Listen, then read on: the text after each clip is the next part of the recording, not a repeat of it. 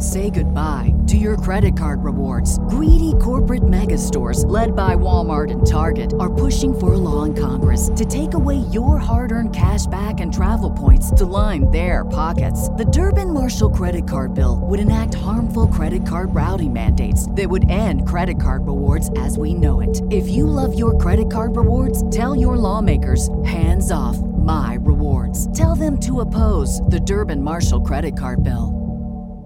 What's the easiest choice you can make? Window instead of middle seat? Picking a vendor who sends a great gift basket? Outsourcing business tasks you hate? What about selling with Shopify?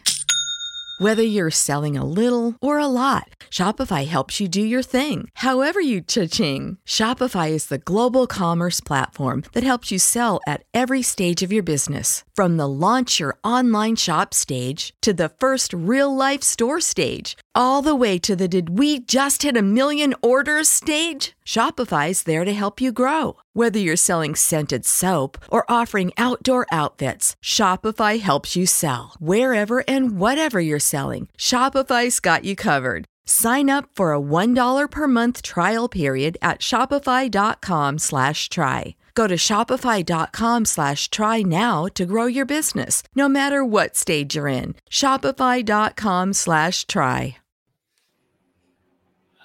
Hello. It is FMC. I am Jeremy. That is SP3. Do I just shut up and let you like go? The Lakers are in the second round. It happened. We figured it would happen. They did not blow it. Dillon Brooks sucks. And they got the Warriors SP3. This is a big, big second round matchup. I know you're feeling good about them being in the second round, but they're facing the defending champions. They're facing a man who just dropped a 50 piece on the Sacramento Kings. How are you actually feeling about things, SP3? Good morning to the FMC community, aka LMC Laker Morning Chat. It is 5:38 in the AM in Los Angeles, California. Ladies and gentlemen, it is a good day here at the LMC Laker Morning Church. Actually, that's what we're gonna call it now. Laker Morning Church. Um, Good, it is a good, really good. it is a good day because our Los Angeles Lakers is in the second round. You know, it was it was it was a long road, ladies and gentlemen. It was a long, long, long, long, long road starting off two and ten. Two and ten. Only team all time since like the 1970s to start off two and ten in a regular season, finish with a winning record, and make it past the first round. And you know, you know, by God, by God, by God, Anthony Davis. And let's talk about Anthony Davis this morning, ladies and gentlemen, because Anthony Davis proved himself to be all day. All day. He wasn't always disappointed. He wasn't always disappointed since the last episode. No, no, no, no, no, no. No, no, no, no, no, no, no. Game five, you know, I told y'all what was to happen. I had people talking trash to me uh after game five like you guys overlooked the, the memphis grizzlies and uh, you want to just bypass the fact that last week on this show on the lmc on the laker morning church I told y'all, I was like, we're gonna let the Memphis fans, we're gonna let them feel real good. We're gonna let them feel real good. You want to say, you gotta say it like Halle Berry in that movie with Billy Bob Thornton before Billy Bob Thornton put the put the thing on her. He was, she was like, make her feel good. Yeah, we had to make them feel good in the Memphis Grizzlies. We had to make them feel good, and they felt real good. They blew us out. LeBron was just like, after the like this first half, he was just like, oh yeah, go ahead, go ahead, have fun. Uh, you know, whoop that trick, whoop that trick, because you know who's gonna whoop that trick last? The Los Angeles Lakers gonna whoop that trick last, and that's what we did. You go back, you go back, you go back to what the devil said. The devil in the post game uh, press conference saying to the to the media, he was up here. The devil Brooks, he said, he said, "Oh, I don't respect anyone unless they drop forty on me." And you know what my Los Angeles, Los Angeles Lakers did? You know what they did? LMC community. Oh, they they dropped that 40 piece, but it wasn't no LeBron James. It wasn't even a 2020 piece. Like it split it up, like it was given, like it was giving bread and fish to all the, the, the people like Jesus Christ did. No, no, no, no, no. He said, Oh, the whole team is gonna beat you by 40. We're gonna beat you by 40. 125 to 85 kept you under 90 points under 90 points in this generation of the nba oh my god. Oh my god. That is that is that is that was infathomable it was infathomable in, in November. But we did it. We did it, ladies and gentlemen. We put past the number two seed as a seven seed. We went past the Memphis Grizzlies, the greatest front runners in professional sports history. We made sure that they ate their words like they like the people ate the fish and the and the bread and the, all of that when Jesus gave it to them. And you know, and you know, and you know, we gotta thank, we gotta thank everybody on the team. We gotta thank everybody on the team. We gotta thank uh, LeBron James, LeBron James, the Jesus, the Black Jesus Christ of professional basketball, because he was the leader, the vocal leader, and he he walked out. He didn't even want to shake any hands. He was acting like it was the 2009 Eastern Conference Finals, but this time he won, and he walked out. He didn't want to shake anybody. we gotta thank, we gotta thank Anthony Davis Davis, who was who was at the gates of the pearly gates, and he was blocking all them shots at the pearly gates. He was like, none of y'all devilish, y'all devilish sinners, y'all Memphis sinners are gonna get in the pearly gates. No, no, no, no, no. Anthony Davis was like, here, block shot, 26 block shots. You know, he had more than the defensive player of the year. Anthony Davis didn't even get a vote for defensive player of the year. He should have because he outperformed the defensive player of the year. Ladies and gentlemen, J uh, Triple J. He didn't bring it like like Anthony Davis. Oh no, no, no. So we got to thank Anthony Davis, and he was the difference maker, the MVP of the series because his defense was impeccable. It was immaculate. We got to thank Rui Hachimura, Rui Hachimura, Rui Hachimura coming off the bench using his length to help out the defense. We gotta we gotta thank the other defensive expert Jarred Vanderbilt, Jarred Vanderbilt, he is built to play defense. He is built to be on the Los Angeles Lakers, and he is built to guard any guard in the NBA, including Ja Morant, Desmond Bane. It don't matter, ladies and gentlemen. We gotta thank D'Angelo Russell. D'Angelo Russell, you know, you know, he was before he was he was he was breaking up happy homes on social media, ladies and gentlemen. But you, but you know, he's a reborn. He was reborn in the light, in the light of the purple and gold, and in the light of the purple and gold, he dropped 31 on the Memphis Sinners, on those Memphis Sinners, on the Devil Brooks. He did it all. He did it all. He he was he was not even scared of Ja Morant pulling up with the Glock, pulling up with the gang, pulling up with the block. He wasn't. He wasn't. He wasn't scared of any of that. He was hitting threes like it was it was something that you had to get into the pearly gates with.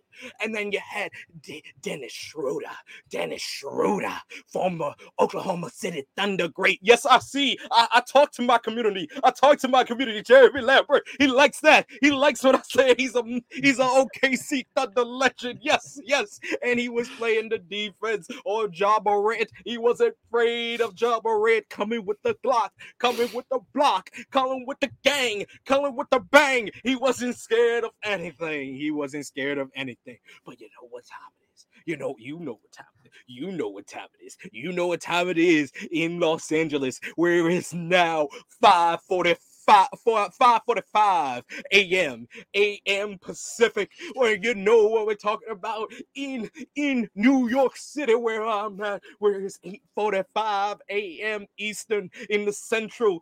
It is 7:45 a.m. Central in the in in the UK. I was there for a couple of months, and we have a lot of Los Angeles Lakers fans. I was able to get all this stuff for cheap in Los in, in the UK. In the UK, it is 1:45 p.m. UK GMT, as they say. I'm hitting all the coasts, all the everywheres, because you know what time it is. It is time to thank him. Him. Joyful, joyful, we adore thee. God of glory, Lord of love. Hearts unfold like flowers before he And you know, he was like a flower. He was like a flower. He just bloomed. He bloomed once we get to the playoffs. Open up to the sun above. Melt the clouds of sin and sadness. The sin and sadness is the Memphis Grizzlies. And drive the dark of doubt away. Could drive it away. We don't even remember 2 and 10. We don't even remember it. No, no, no. Giver of immortal gladness. Fill us with the light of day. And that light is the Billy Hole. It's the Billy Hole, the heir apparent to Larry Bird. Larry Bird. Ah, Austin Reaves. Austin Reaves. We thank thee. We thank thee, Austin Reaves, with the Euro, with the with the with the Euro, with the Euro, with the Oh, oh, you saw, you saw, you saw, you saw, you saw the celebration with LeBron. He was up here like, oh, he, he was like, he was like, you know what I did? I stepped to the, I stepped to the right, then I stepped to the left, and I was like, Euro. Oh my goodness, it's a wrap up in here. And you know, and you know what they saying. You know what they saying now, Jeremy. You know what they saying now, LMC community. You know what they saying now. Oh, the Lakers. The Lakers just got past Memphis Grizzlies because they got no playoff experience. They got no playoff experience. You know, you know, un- unlike our, our opponents in the second round in the Western Conference semis, they're saying they say, oh, they, they got they got by a real they got by a real challenge. They went to game seven with a team with checks notes, no playoff experience. Just saying. Just saying, just keeping it real. Just keeping it real. Just putting it out there. Steph Curry, I give you credit. I give you credit. Light skin, light skinned, light skinned Jesus. You know, you got different levels of Jesus. You got the black Jesus, you got the peach Jesus. I used to color my, my Jesus peach when I was in religion, when I was in religion class, when I was in like second grade, and then, and then when I got to like when I got to like fifth grade, I was putting I was putting them brown because he's brown, like like LeBron James. But got the light skin Jesus, light skin Jesus. Stephen Curry dropping 50 piece, dropping a 50 piece in Sacramento in hostile territory. One of the greatest game seven uh, performances of all time. The, the, most points ever scored in a game seven. I'll give you credit. I give you credit. We've been down this road before. It's in a long time. And since we've been there, I don't even know the words to this song because I didn't plan this. No, we've been down this road before. LeBron James and Stephen Curry, one of the greatest rivalries, one of the greatest rivalries in the modern era of the NBA. But you know what are we gonna say in Los Angeles? You know what they're gonna say in Los Angeles? You know what they're gonna say all over the world? Steph Curry, Seth Curry, Del Curry, Curry soup, Curry chicken, Curry man. Lakers in five. Legacy Five. You know what they're going you know what they're gonna say in New York and the UK, all the Lakers fans wearing the purple and gold. You know what they're gonna say? Klay Thompson, Michael Thompson, Tessa Thompson, Emma Thompson, Tom Thompson. Legacy Five. Legacy Five. Legacy Five. Legacy Five. You know what they gonna say? You know what they gonna say with Jeremy at? You know, know. You know what they gonna say? You know he goes Draymond Green, Seth Green, Tom Green, each greens, green anchors, the green mile. Legacy five. It's a good day in Los Angeles. My lord, my lord, we ready for the second round tonight. 10 p.m. Eastern time, 7 p.m. Pacific. We gonna bring it down in the North NorCal. SoCal versus NorCal. It's gonna be a hell of a season. It's gonna be a hell of a series. It's gonna be a wrap. Whoever wins this is winning the West, and it's all about Legacy.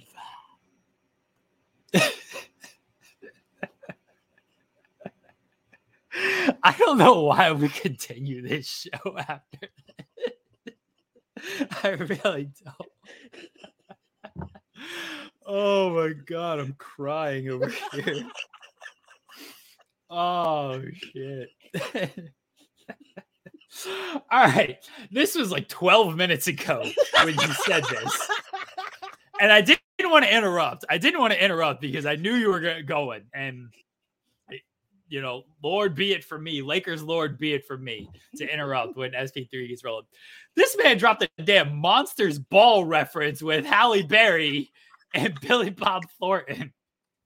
Do you know how many times teenage me watches this scene? I know, I know, I know the dialogue for that scene because I watched it way too many times as a teenager. I was like, "Oh my god, Halle Yeah. Halle Wait, Berry." wait a second. Halle Berry's just getting railed on a movie like this with B- Bad Santa. What is Bad Santa doing to this woman? Oh my god. I have not thought about that movie or that scene in so long. But when you said it, I knew immediately what the hell you were talking about. Oh, I need to open a window. I'm hot.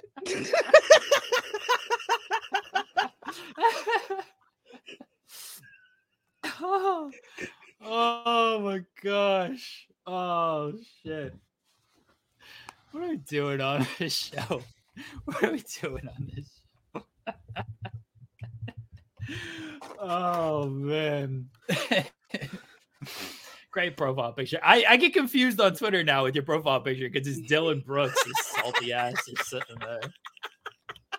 I had to. I had to. I saw that picture. I was like, I was like, oh man, I gotta, I gotta put this up. I haven't changed my profile picture on my Twitter since I started it, but I had to for that. I and I changed it on Facebook too. I had, I had my sister. My sister was like, "You a fool." She just messaged me once I changed the picture. She was like, "You a fool for that. You're wrong for that." And then I put the whole, the whole Seth Curry, Steph Curry, Curry super. She's a, she's a Golden State Warriors fan. She just put the wow emoji and then messaged me, messaged me like a gif of somebody just shaking their. oh man. Uh, all right. I never know where we go after SP3 does that to start the show. I never know where we can go from there. Let's try. I, I promise the, the title says it an unbiased Lakers and Warriors preview. I feel you're being a little biased with Lakers in five here, SP3. I am. Do you, I am. do you have unbiased thoughts on this series? Uh, we are we are versing a totally different team than what we versed in the first round, ladies and gentlemen. Yes. Because uh, Golden State Warriors can hit threes. Like once we uh, protected the paint against the Memphis Grizzlies, didn't allow them to get into the paint too much, and we were cleaning up the boards. It was a totally different story. I think that this one is going to be much closer. Either way, I, I'm honestly good. Of course, I can't do this this uh bit of the the Laker Laker morning church uh after the Lakers are eliminated and I want to keep going with this because this is like my favorite thing to do. Like I look forward to it and then I showed my missus last week's uh bit and she was just like, "Oh, can I you should be a preacher." She was like, "I could dress up like a Oh, the- preacher's wife and wear pearls."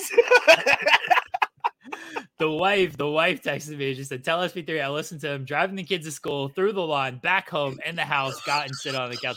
I like she knows when we do this show and stuff, and she she uh takes the kids to school like right when we're, we're about to start this show. I was like, "Oh, yeah, I got the show to do." She's like, "Oh."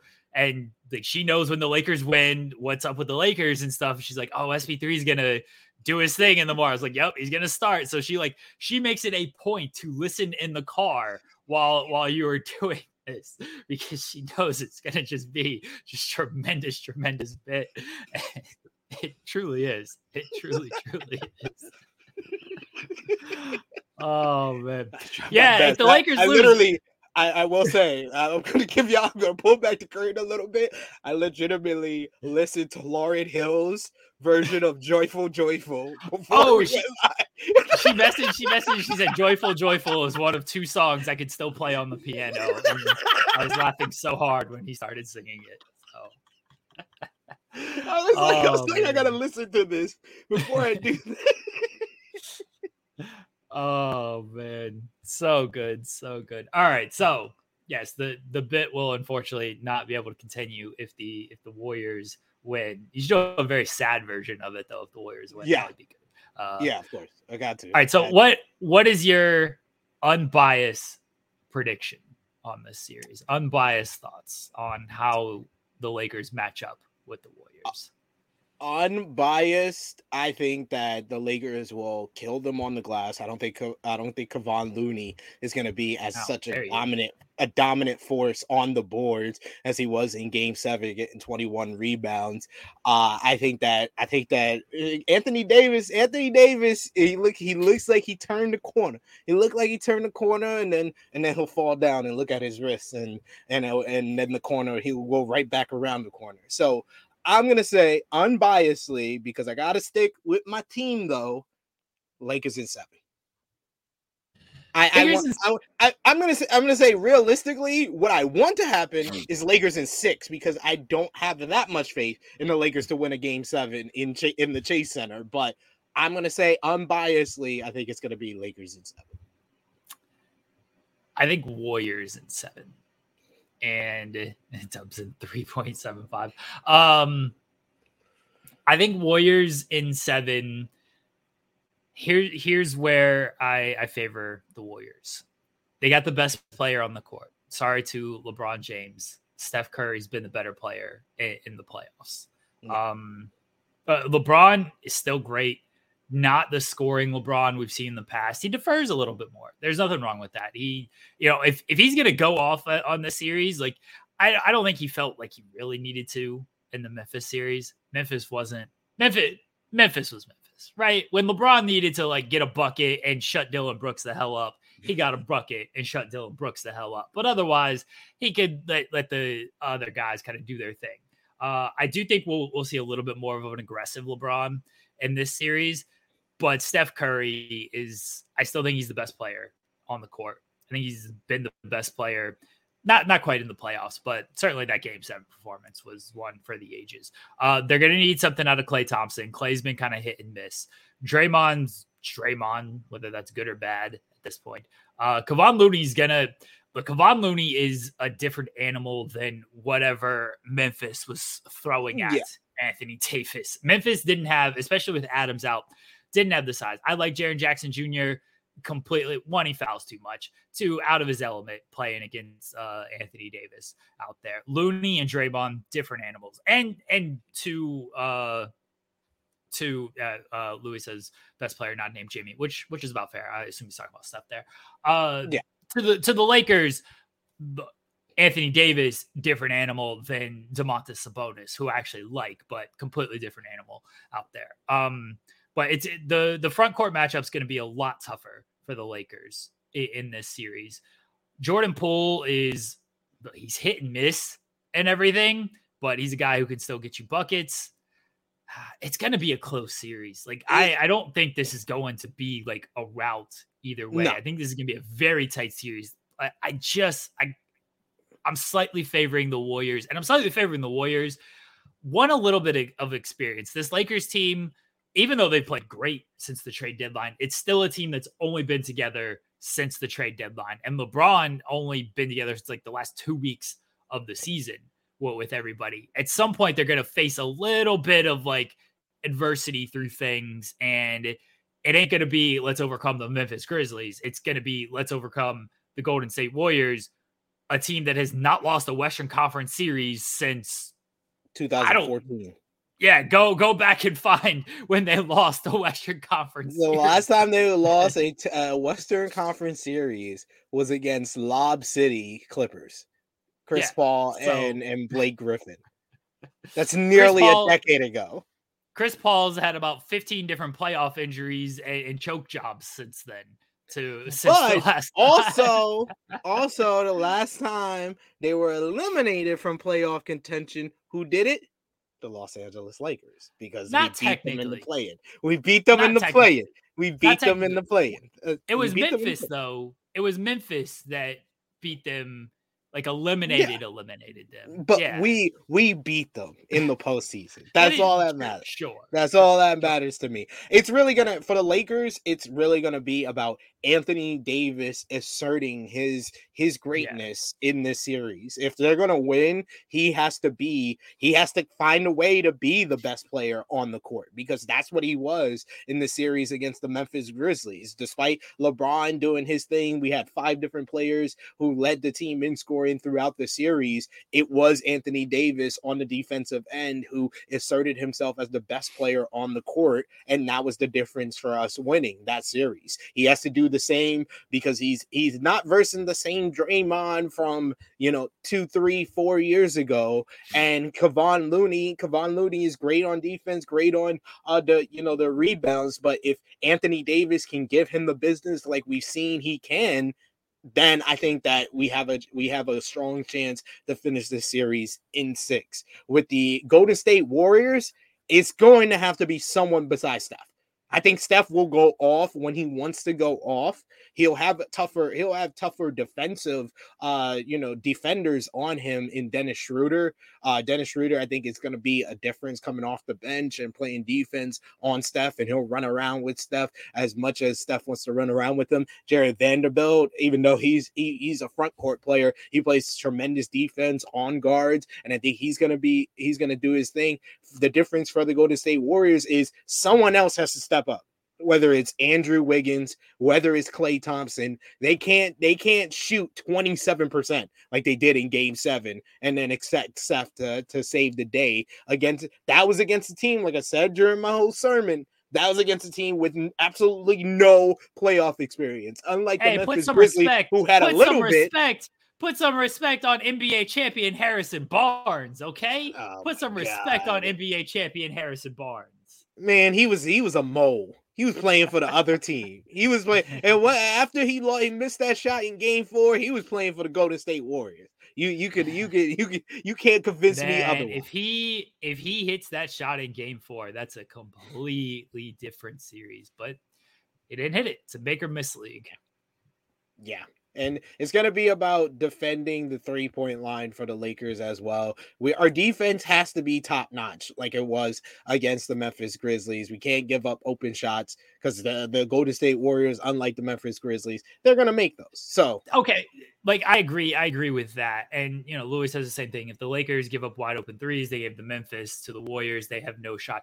This is factual, completely factual. How much of this is scheme though when it comes to let's give Memphis a shot. Who gives a fuck? Yeah, yeah. It was definitely, it was definitely, it, it, wasn't, it wasn't a defensive lapse. Yeah, if Louis thinking that, we, we, we, I firmly established in our Twitter exchange, Louis, you're just a hater. I get it. I get it. You're just a hater. It was a sad day for you Friday night, and I was just trolling you with gifts on on social media. It's just like, how you doing? You you good? You good? Yeah. He's like, you gotta hate harder. I was like, more power to you. Yes, that's a sad, that's a sad mission, but more power to you because I'm gonna be here every Tuesday with the sermons. If the Lakers, if the Lakers can come through and play the defense, I think it's gonna be a difference. Klay, I don't know. This is not the Klay Thompson from from all these. You literally money. there was a debate on social media between Warriors and Lakers fan of who would you rather have, Klay Thompson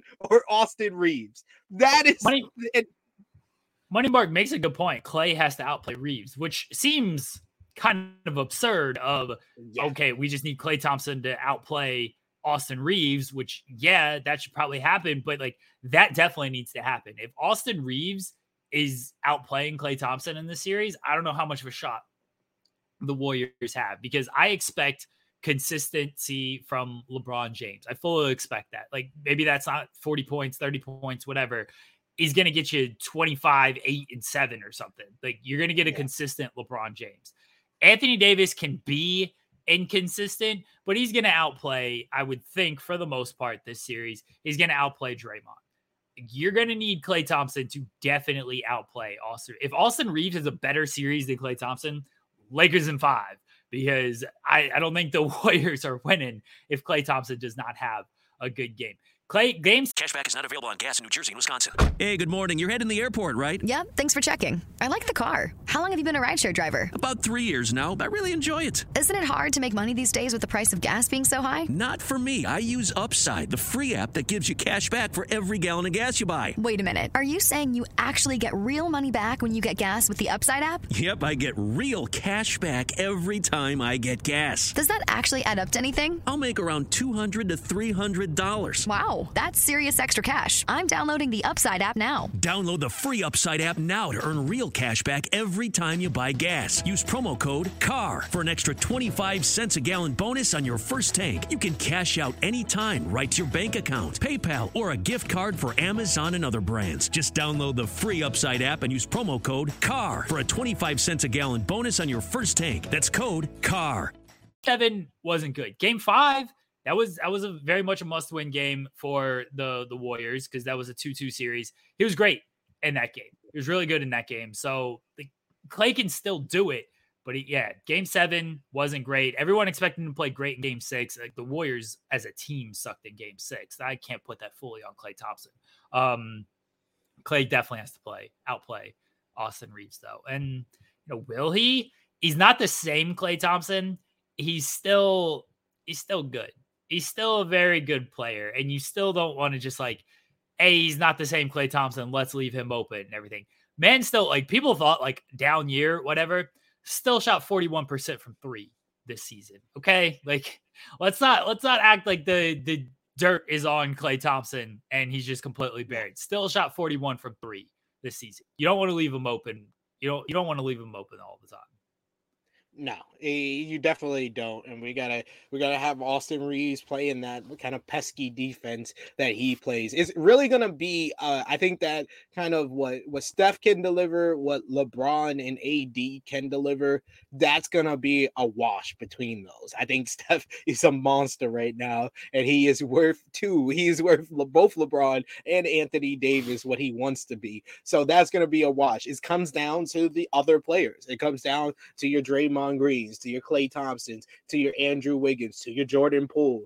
Jordan Poole did not look like he was very happy to be on the Golden State Warriors. And if it wasn't for uh, Steph pulling out a speech out of his out of his ass, uh, I don't know if uh, Jordan Poole would even got on the bus for Game Seven. The way he was acting after Game Six, pushing Draymond aside when he gets to to the bench and stuff, it really looks like he's still not over what happened in the in the off season. We talked about it on this show before, how that would affect their chemistry, and it did affect their chemistry throughout the regular season, and it started to show a little bit in that Game Six, but it all those four guys have to deliver for the Golden State Warriors to beat the Los Angeles Lakers. I think it's different than going against the Sacramento Kings. For the Lakers, it's also going to come down to the players that are not named LeBron and Anthony Davis because that was a crucial point of the first series against the Grizzlies was the fact that Austin Reaves came through, Rui Hachimura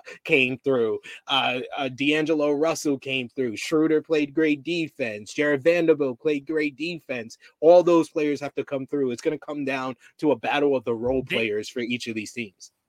The defense is going to be a, a huge thing. Money Mark says Vanderbilt has to take advantage of the Warriors trying to uh, Warriors trying to hide Steph on defense. That's that's definitely true. The Lakers defense is going to be a big thing because D'Angelo Russell not a plus defender, um, and the Warriors offense a lot, a lot, a lot better than that Memphis offense, which just didn't yeah. do a whole lot. Like D'Angelo Russell, he gave he gave the Lakers uh good things. Um, what was it, game game five where he had a big fourth quarter. Um, game four, game five. Uh, he had, he had the big fourth quarter.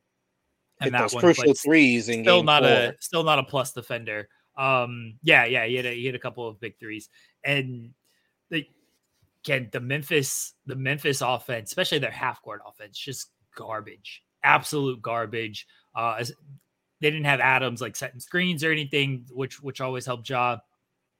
Dillon Brooks clanking everything. Unless Desmond Bane was going off, like Memphis just had nothing offensively. The entire team was clanking shots in that series.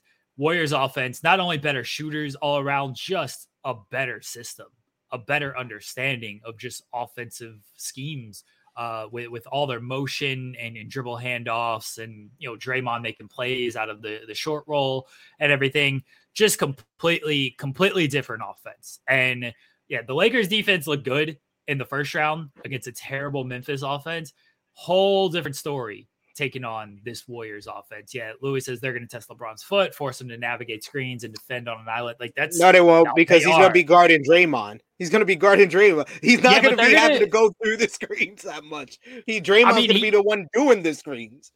They're gonna they're they're gonna uh they're gonna try to force switches and stuff yeah. though. They're they're 100% going to try to force switches. They're going to make LeBron guard all, a lot of this screen action because Draymond's a little guy setting a lot of these screens. So they're definitely going to test LeBron defensively. They're going to test D'Angelo Russell defensively. They're going to need Anthony Davis to really be out there and protect the rim, but they're also going to offer some spacing that, you know, that Memphis didn't offer out there with, with some small ball lineups and everything. And, and so that also, might pull Anthony works, Davis away from the paint. It also works on the other side of the court. The Kevon Looney's not going to be able to dominate the boards the way he is because uh, Anthony Davis is going to pull him out of the paint 100%. with with yeah. his with his shooting. So, like I said, it, it's this is a this is a much more evenly matched series. I, I feel than people are letting on.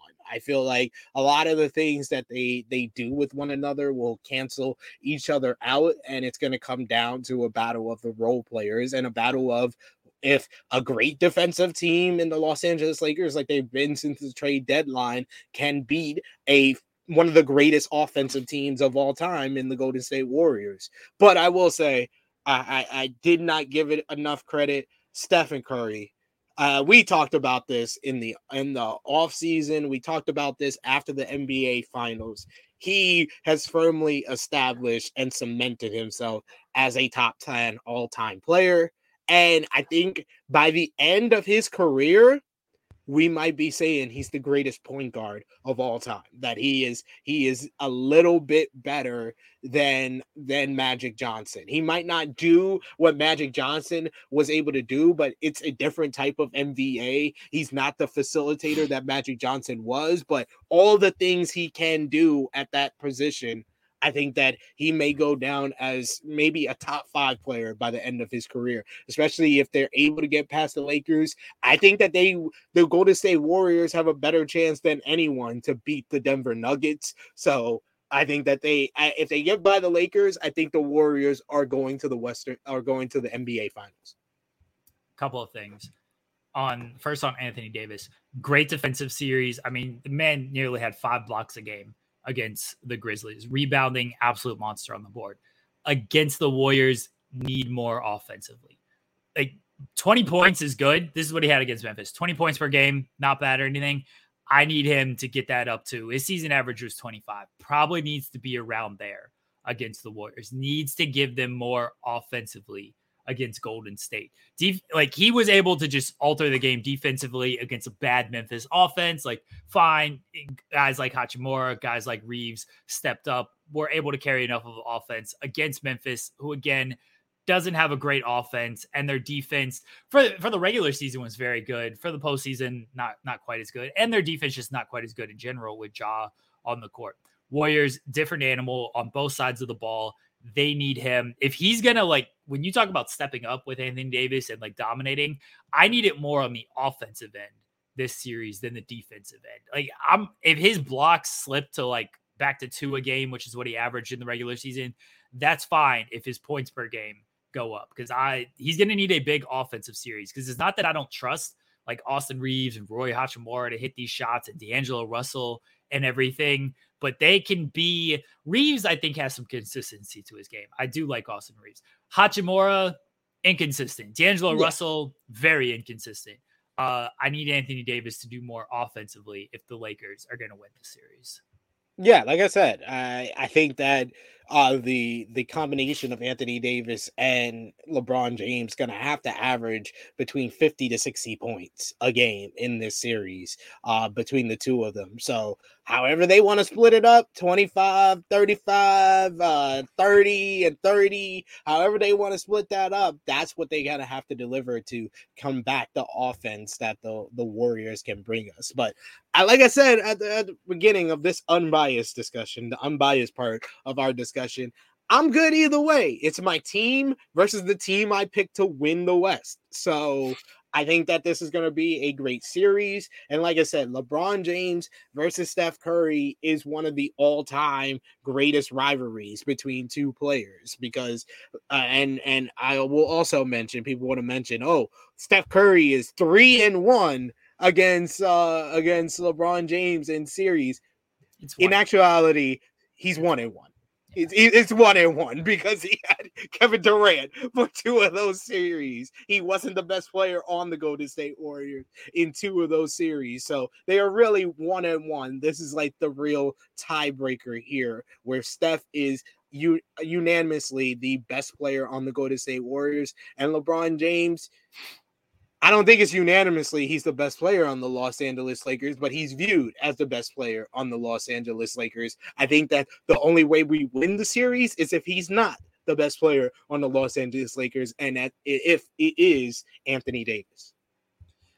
You're gonna get mad at me here, SP3. I feel like we're about to have an argument, which is fine. My my buddy Sammer, after Co not Kobe, uh Steph's game seven said Steph or Kobe all time. Without hesitation, I said Steph Curry. Without hesitation. I stand by that. Steph Curry, better. You mentioned Steph being greatest point guard of all time when it's all said and done. Could be true. I mean, I understand the magic, the way he changed the game from his position and everything. And he's got a lot of physical advantages. Steph Curry doesn't. Steph Curry, Kobe Bryant, who am I taking? All time when it comes to legacy, when it comes to changing the game, when it comes to on court skills, when it comes to who am I building my team around. I'm taking Steph Curry. I can't argue with you too much with that. I can't argue with you too much with that. But at the end of the day, it's even when it comes to championships, ladies and gentlemen. It's pretty much even. They both got two as the best player on their teams. They both got two as the best players on their team. Steph got two when he's the second best player on the team. Kobe's got three when he's the second best player on the team. When actuality, he was really the best player on that 2002 team. I'm just gonna put that out there. He was he was the best player in the Western Conference in 2001 too, as well. It wasn't. It, it, Shaq saved everything for the NBA Finals. Let's be real. I'm just gonna be real here. He saved everything for the NBA Finals in the last two championships of that three-peat. Yeah, it was smart because you had Kobe Bryant.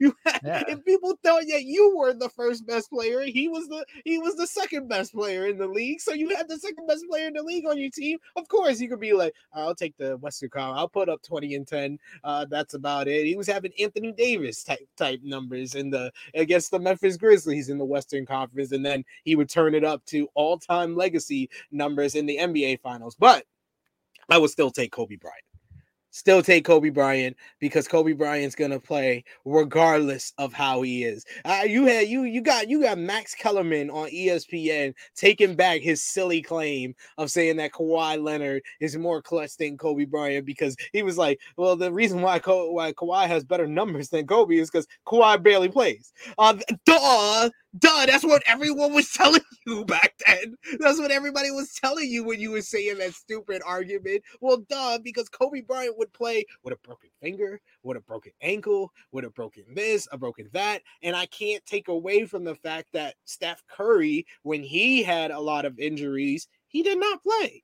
He did not play. He when he has been playing consistently through like his late 20s through the the 30s, I would still take Kobe Bryant I'll take Kobe Bryant. I, as far as changing the game, more influential, definitely is Steph Curry. Steph Curry completely changed how everybody plays basketball, whether you're an adult, a kid. The three point shot, he revolutionized it. But if I'm building a team right now, I'm taking Kobe Bryant every day of the week and twice on Sunday. You're wrong. Reliability. Reliability. Unlike Kawhi Leonard, the most unreliable superstar in NBA history, Kobe Bean Bryant was the most reliable superstar. Because he went to Germany NBA. for knee treatments hey, hey, you use what you have at your hands. You use, hey, he he he he set the he set the path for LeBron to follow. LeBron been doing the same thing, and then he turned it up to twelve. Le, LeBron getting how you know the the hydraulics put in his knees to make sure he could play like this in year twenty. LeBron followed the path of Kobe. Kobe went to train with Hakeem Olajuwon in the post. LeBron went to train with Hakeem Olajuwon in the post. If it wasn't for Kobe Bean Bryant setting the path, I don't know if LeBron James would be the player he is in year 20. But oh god. Here we oh, are. Just credit Kobe for everything. credit Kobe. What what would Kobe do? That's ask yourself. When you look I'd, when you look at your wrist, just put WWKD. What would what Kobe do? do? No, King what do. would Kobe do? What would Kobe do? I'm gonna get that. I'm gonna get the WWKD because what would Kobe do? No, don't do that. Yeah, it's what would King Kobe do? Bryant's the best basketball player, the best basketball, better than all the. if you could have gone with that, oh man, if you could have gone with that, that would have been tremendous. That would have been tremendous. Nah, look, I don't, I don't need. I'm not crediting Walmart Michael Jordan for any of this stuff. All right. LeBron changed the game how he wanted to, and Steph Curry really changed the game when it comes to the three point shot. Yeah, Louis says it. Fuck Kevin Durant as well. FKD is the the wrist bracelet that you need, not WWKD, just FKD. Uh, Phoenix and Denver, my Denver Nuggets. I called it the start of the season. I'm looking good right now. SP3. I said Denver, Philly, in the finals. I got neither of those teams have lost a second round game yet. I'm not I'm not feeling bad about these picks. I haven't felt bad about Denver all season. People would turn and tell me, oh, Phoenix, they're gonna be there. I ain't writing off this series, by the way. I'm not writing off this series. I'm not stupid enough to think that it's over after two games. Never, ever, ever. But I said it in the, in the preview. The Nuggets, they have the depth that the Suns do not have. The Suns are so reliant on their big four. And now one of those guys injured again, as it always seems to happen with Chris Paul. He got injured last night. He had to, he left the game, and once he left the game, whole game changed. Kevin Durant's still very good. Devin Booker's playing outstanding. They ain't getting anything from anybody else. DeAndre Ayton will give you like 10 points, maybe 15 if you're lucky. Durant didn't shoot, didn't have a, a great shooting night last night. They need 40 apiece from Durant and Booker to win these games. Meanwhile, Jamal Murray sucked last night. Michael Porter Jr. sucked last night. Didn't matter because Jokic went off. They got contributions from Brown. They got contributions from Caldwell Pope. Two pickups that in the season preview, I mentioned these are going to be big pickups for uh for the Denver Nuggets because they gave them defensive stability and then they could knock down threes and they could make plays on the offensive side. And that's what happened. My Denver Nuggets are looking good. I'm feeling good about them. Not writing off the Suns. They still got two outstanding scores, but the depth is the difference in this series. Phoenix got nothing. I Sam texted me and said like uh their bench, the, the Suns bench has scored a hundred points the entire playoffs. Entire playoffs, a hundred points on 98 shots. A hundred points they, on 98 shots. I think last entire night playoffs. They, they had four points off the bench. Four points, ladies and gentlemen. They got nothing. They got nothing. And yeah, you like you said, Jokic went off 39 points, 16 rebounds, five assists. Aaron Gordon had a couple of key uh key baskets. Gordon's been great. He's been great this whole postseason, but he's playing good defense on Kevin Durant. He's trip uh, ch- uh chipping in offensively as well. Aaron Gordon's been really, really good for them. They got the depth, man. They really they got the depth that Phoenix Phoenix has four players who you can kind of count on when they're on the floor. And then we get the other argument of okay, when they're off the floor, because Chris Paul can't stay healthy. Kevin Durant is Kevin Durant's age and body at this point. They got nothing from Josh Okogie, who is their alleged fifth starter out there. They're getting nothing from him. They got they got no bench. They got nothing. And they can't play these four guys all together for for for the entire game. They can't play him for 48 minutes. At some point, No, these guys got to sit. Ayton Ayton can't play over 35 minutes. He barely could do. He's like a cone out there against against uh, He's- Jokic. yeah. He's out, he's just outclassed when he's against Jokic out there. So KCP played uh pretty well as well. And it just came down to the fourth quarter because I was watching the game up until like the third quarter and I was just like, okay, this is a really close game. And Phoenix had what a th- three point lead uh going into the fourth quarter, and then they just completely dominated them. Once Chris Paul was gone, they didn't have a facilitator. It became a lot of ISO ball with KD and Devin Booker, and that was the difference. That was the difference because they're going to pass the ball around on the other side with Denver.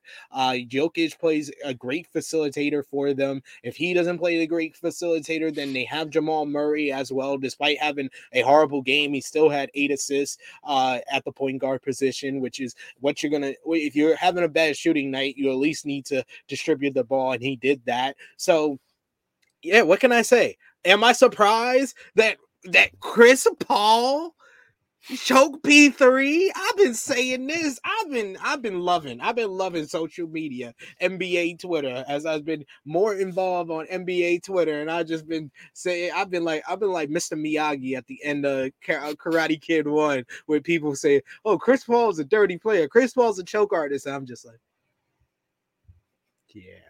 Yeah, yeah, that's what I love to hear. That's what I love to hear. Come over to my side. This is what I've been saying about this man. People like, oh no, he's always been a dirty player since the Wake Forest. Like, oh yeah, he's been a choke artist since the Clippers day. But none of y'all was saying that. Of y'all was saying that. I had to be the one. I had to be the one to, to, to preach from the mountaintop that we need to stop glorifying this man who keeps choking. We can't we can't always blame Doc Rivers. We can't always put the blame on Doc Rivers. It's Chris Paul. Chris Paul is the common denominator between the Clippers, between the the Rockets, between the Phoenix Suns. We'll, I'll give him. He was great with the Thunder. That was the only time he was great. See, I'm, I'm Billy Donovan. Jeremy- choked him, choked artist in Exactly. that game seven. That's who choked in that game. hey, I will always stand from the mountaintop and say choke P3 cannot be relied on in the playoffs. More, I, I- you know, Doc Rivers gets this rap, James Harden gets this rap, but Chris Paul is not only does he choke in these moments, he gets hurt. He always gets hurt in these moments. Like it does not matter. You can name a year that he has come close that he's had a team around him that everybody thought was going to be great. But I said even when they got KD with the Suns that they're one year away. It's it's too it was too much. It was it was not enough time for them to get in a flow and to build a team around them. Honestly, I'm hoping that this series goes by quick. I I took I'm gonna take the the Nuggets in six. I'll give I'll give KD and Booker. They'll go off in Phoenix and they'll get them a game or two. But I, I think the Nuggets got this this series in six. But what they need to do in the offseason is tr- finally trade DeAndre Ayton. De- trade DeAndre Ayton, get two to three players to make an actual team around Chris Paul, Devin Booker, and KD. You cannot do it with just those four players. We have learned this time and time again. When you build this super team, and especially a super team around Kevin Durant, he needs more of a team around him to win a championship. I like the suggestion of trading trading Ayton. I'm sure there's plenty of veteran guys who will want to sign with Phoenix on cheap deals, but like how often are those veteran guys like gonna work out for for these types of teams? Do they play well and do they contribute the way they're expected to to contribute?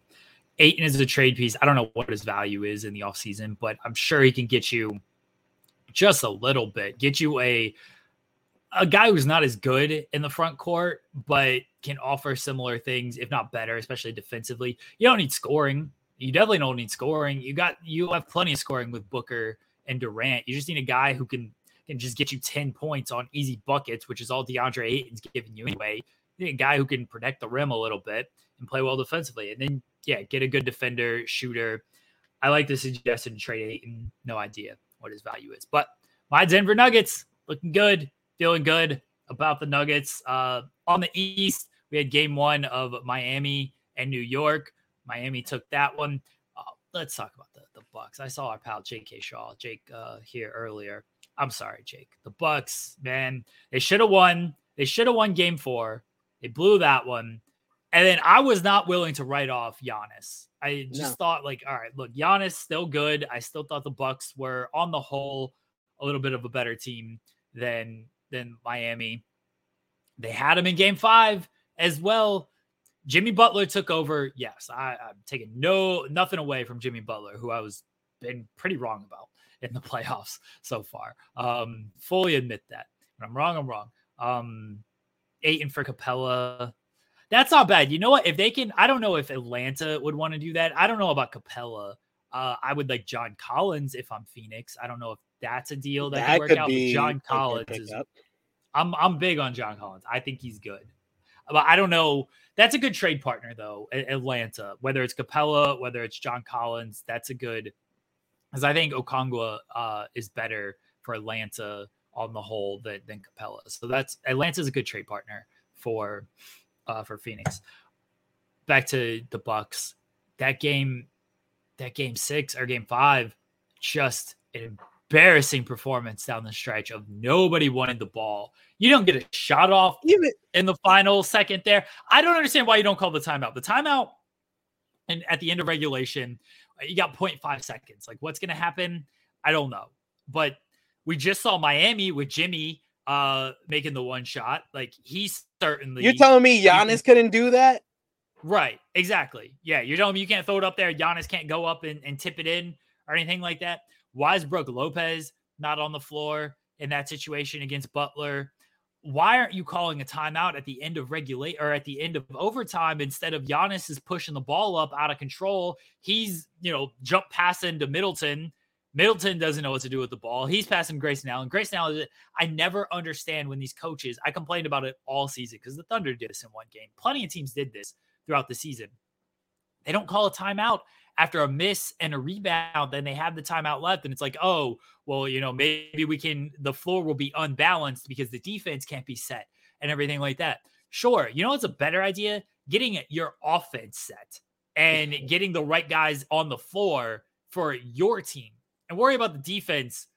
If they, obviously, you're giving them a chance to set as well. Trust your offense to pull, and, you know, maybe you didn't trust the offense, which is fair, but get your guys reset on this instead of them playing out of control in these situations. Didn't understand it. I I think they should fire Budenholzer. I don't know how he makes it back, but I could also Yeah. see the championship buying them the goodwill. It's like, hey, let's keep him around. I think that'd be a mistake because outside the championship, and I know it's very easy to say, like, well, he got a championship. They got a championship in spite of that man, not because of him. His decision making is long storied before and after this championship. The championship, good on him, but he's not a good coach. He doesn't he doesn't make the right situational calls and He doesn't make the right better in there. adjustments. He just Yeah. he he definitely needs to get let go. Um Giannis had a monster game, 38 points, 20 rebounds, but those last throw few possessions, yeah, those last few possessions, you could tell he was just scared to go to the free throw line. He he Yeah. felt like you know, we heard the comparisons when he first started, you know, putting up these monster MVP type numbers that he was like the new era Shaq. He was Shaq with handle. But he really is Shaq with handle. He can't be stopped in the paint unless you foul him. If you foul him, then that's how you stop him because you could go away with no points because you fouled him. The Haka Giannis. Haka Giannis, it, it, it works and it worked here and it got the, the Miami Heat back to back games where they came back from double figures down to win and just like Jimmy Butler, man, I've never seen anything like this. I've never seen someone who averages five more points in the in the playoffs than what he does in the regular season. Turns season. into just like a marksman from three. Like he doesn't shoot threes at all in the regular season. All of a sudden, he looks like Steph Curry from three in the playoffs. Dude is What? is ridiculous. Like it's like it's like he takes the Michael Secret stuff during the Yeah, he- postseason. He Like, troll eh, this man just trolling in the regular season. Comes in with the dreads for his profile picture and then immediately cuts them. I was like, ah, you got to use this profile picture all season. They're using the 2K profile picture for Jimmy Butler because he trolled on picture day with the dreads. He trolls the regular season. He don't care about that shit. he. Playoffs is like, all right, time to get serious. This is who I am. Regular season, just not. Y'all don't know who I am. Doesn't matter. He just What? tries to get them into a false sense of security. Like you think you know you you know him. Wasn't even an all star this year, and then he just becomes the best ten dollars for coffee and shit. This man's a troll. That's all Jimmy Butler is. Just an elite troll. And then and then they pulled off the game one upset over the the Knicks in Madison Square Garden when everybody was thinking that the Knicks couldn't get beat in Madison Square Garden. I think the the, the difference between the Knicks beating the Cavs, the Cavs were the most dis. Uh, I I would say even even no. Prob- Nah, probably the the Bucks. Bucks. The Bucks, yeah, the Bucks that are most Bucks. disappointing Yeah. in the first, and that's and I wanted to mention that that is the real question. If you want, if you were going to ask Giannis about this, say, you know, is this season a disappointment? Yes, it is. If that's the answer you were looking for of a yes, then that's the question that you ask. You don't ask him if it's a failure. Like I, I felt, I, I, I felt for Giannis in that moment, and I, and I agreed with the way he answered that. Like, no, it's not a, a failure. Like he, he, was like Michael Jordan won the championship six years. He played nine other years. Were all those seasons failures? No, it was the road to. It was a disappointment that he didn't, he didn't win the championship all those other seasons, but it wasn't a failure. And I totally uh, get where Giannis was coming from and the media needs to stop playing these with these games with these guys. Yes, he's completely disappointed. It's a disappointment. It is not a failure. That's ridiculous question to ask somebody in that situation. So, but as far as playoff Jimmy and the Heat, I, I I really hope that he's gonna you know be all right with the twisted ankle at the end of the game, and he was just kind of like a decoy at the at the end of the game because they had pretty much wrapped it up by that point, and Gabe Vincent had a monster game hitting the threes, and the Knicks just couldn't hit a three even if they were wide open. Um, I don't know if it's gonna be like that every game of the series, but they need uh, Jimmy Butler to at least be 80 to 90 percent Jimmy Butler and not 75 to 65 percent Jimmy Butler because they are going to need him to have at least the 25 30 point games going further if they are going to get past the Knicks in this second round.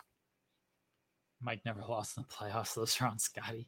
Uh, I like that. Yeah, the the Knicks they didn't have Julius Randle in game one. Uh, we'll see if he plays in game two. That'll be a big difference for for them, obviously. But I like the Heat. I like the Heat before the series started, just because the way they handled Milwaukee. I still like them. Jimmy Butler's ankle definitely will change things, but winning game one at least buys them a little bit of a little bit of time. Yeah, they can get vintage Kyle Lowry like they did in game one. That'll be helpful for them as well. Uh, Philadelphia and Boston. Look, Boston had their chance last night to just easily, oh, no Embiid for Philly. We'll take this game. We'll see what happens when Embiid gets healthy. James Harden, for all of his playoff struggles throughout the years, great last night. Hit the game-winning shot over two OKC legends, one James Harden over the other OKC legend, uh, Al Horford. Great performance by James Harden. Boston is such a weird team. Like Jaylen Yeah. Brown could not miss in the first half. And I don't know if he shot the ball in the second half. I didn't see him take any shots in the second half. Defensively, they just have these lapses. Offensively, they should be so much better. Jayson Tatum complains after every single play. Boston's just a weird team and that they should be better. Uh, not writing anybody off after one game because I always think it's dumb when when pundits and stuff do that. But Boston should have won that game without Embiid in there for the Sixers. And now I guess Embiid's coming back for game two. Maybe they feel comfortable enough sitting him for game two because they won game one.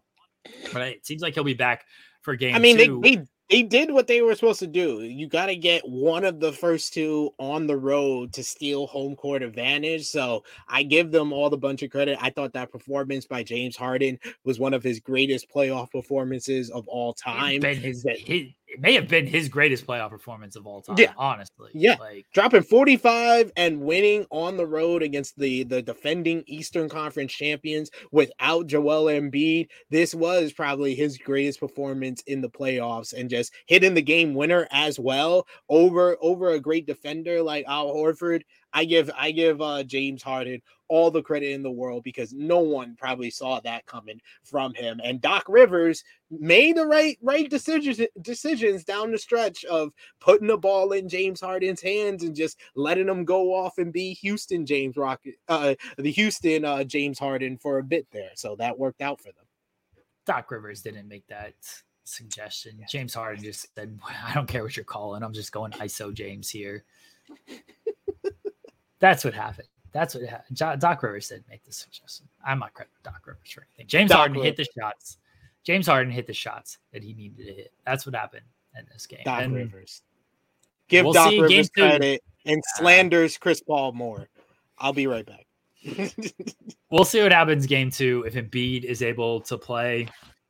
And if it is, you know, completely a, a game changer for the the 76ers. I, I do want to caution because again, a lot of people will be like, "Oh well, they won without Embiid. If Embiid comes back, this series is definitely over."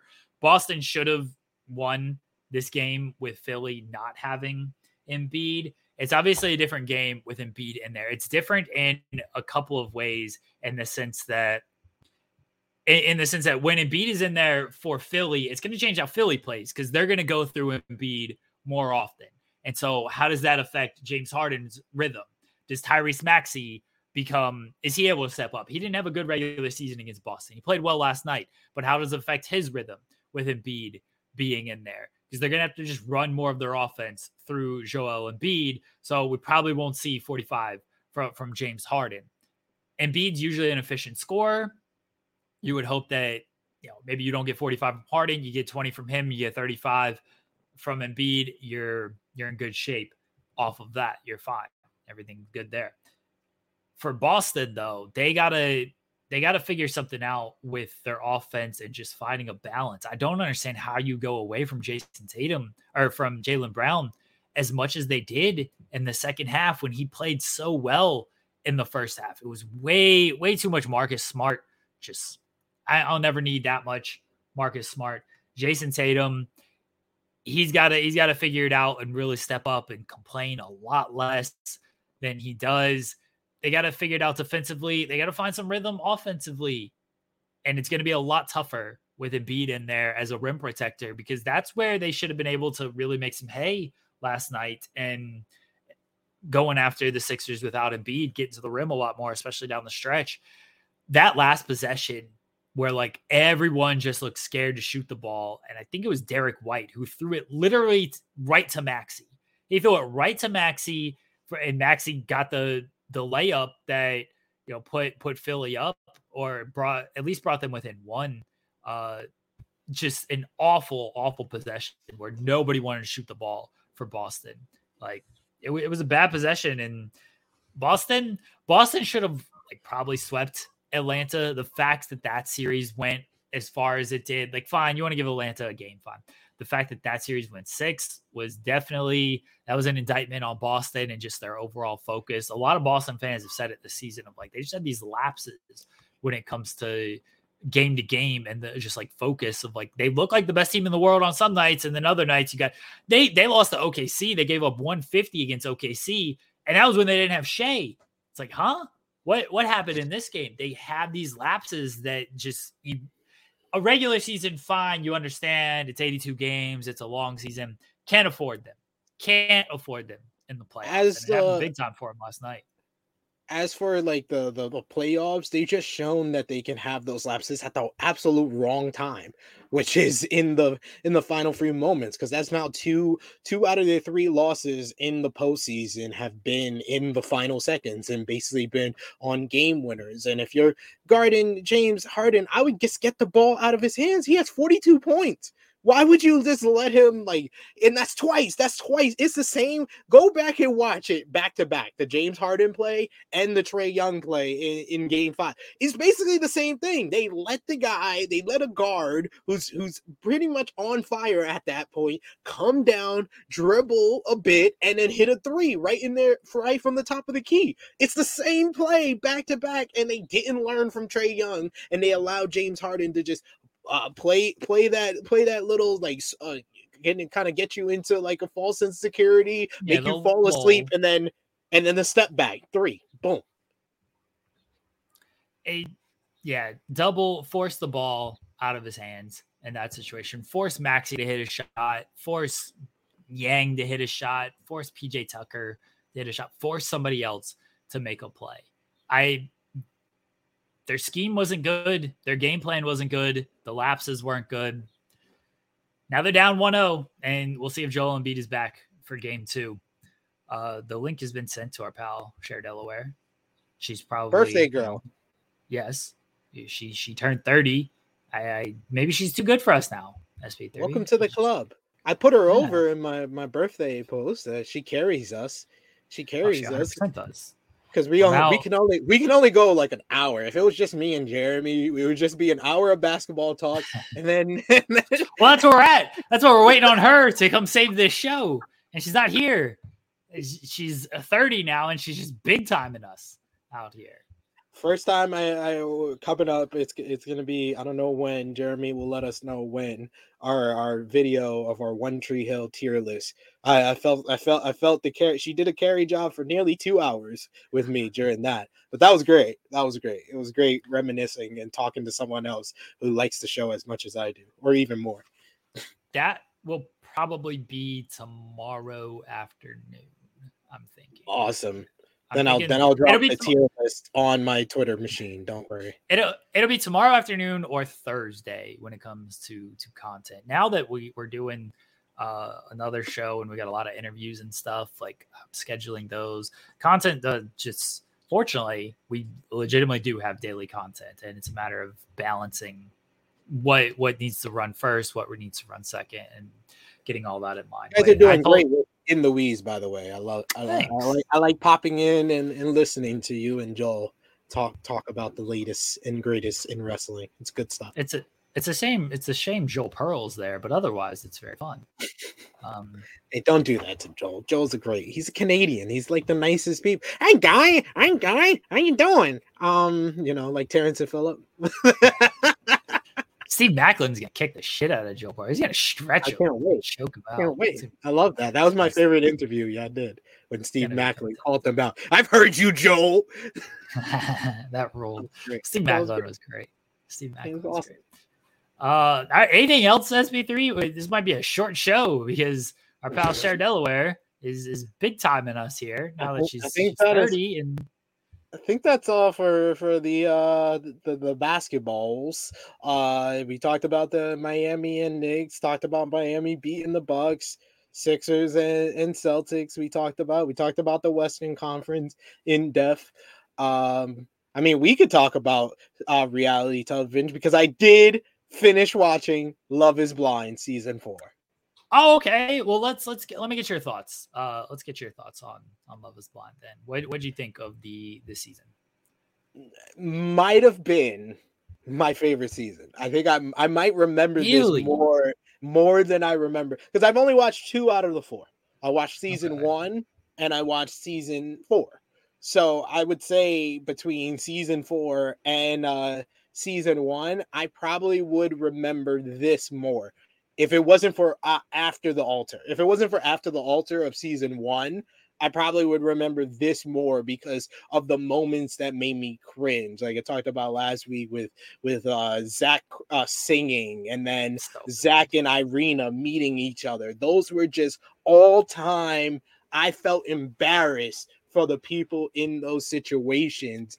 And then watching the the reunion when Zach called her out or called Irina out for you just came on here because you wanted to be famous. Uh, he's like, it's like, he's like, you can't tell me otherwise. You just came on here because you wanted to be famous. Oh man! And then the embarrassment for uh Paul, uh Micah with Paul, And I caught, I was looking for it when y'all told me about Paul uh, slapping the, the the the bridesmaid's ass, and then and and and I also looked out for how horrible Vanessa Lachey was during that poet show. I felt so bad. That was a that was that was an unclutched performance by Vanessa Lachey. She has stepped up every single time on these reunion shows, and for this one, I don't know what went wrong I don't know what went wrong here. She was she calling out the completely choked on the reunion. People. She did that interview with Jackie, and Jackie was the one who needed to be kind of put at the stake and put on a Yeah. crucifix, like crucified for how she she did everything. Because I felt Marshall was like the nicest guy. He was like the nicest guy out of everybody on this show. So for him to be like put in that position with Jackie, who just so indecisive, and and just because she's still with Josh, I don't see that working at all. I don't think that's gonna work out. I think a, a year, a couple of months from now, we'll hear they broke up and stuff like that. But yeah, I was just like, she deserves to be on the on the crucifix for her behavior, especially how she ended things with Marshall, kind of just trying to play him out and embarrass him, him on on TV, and then with the interview as well. It was just like Vanessa Lachey was just letting her do everything, and then actually believe in her nonsense. Oh, he called me a derogatory word. Like, come on, dog. Like, come on. Like, are you serious? Are you are you serious now? Like now you just you just making stuff up. It's it's clearly obvious. I don't like to I don't like to do that with especially with females because I know females are put through a lot, but you can tell from how these two people behave who would be the more likely to say a derogatory word. I mean, Marshall said he said something, uh, but it was just he thought it was like a joking type of thing.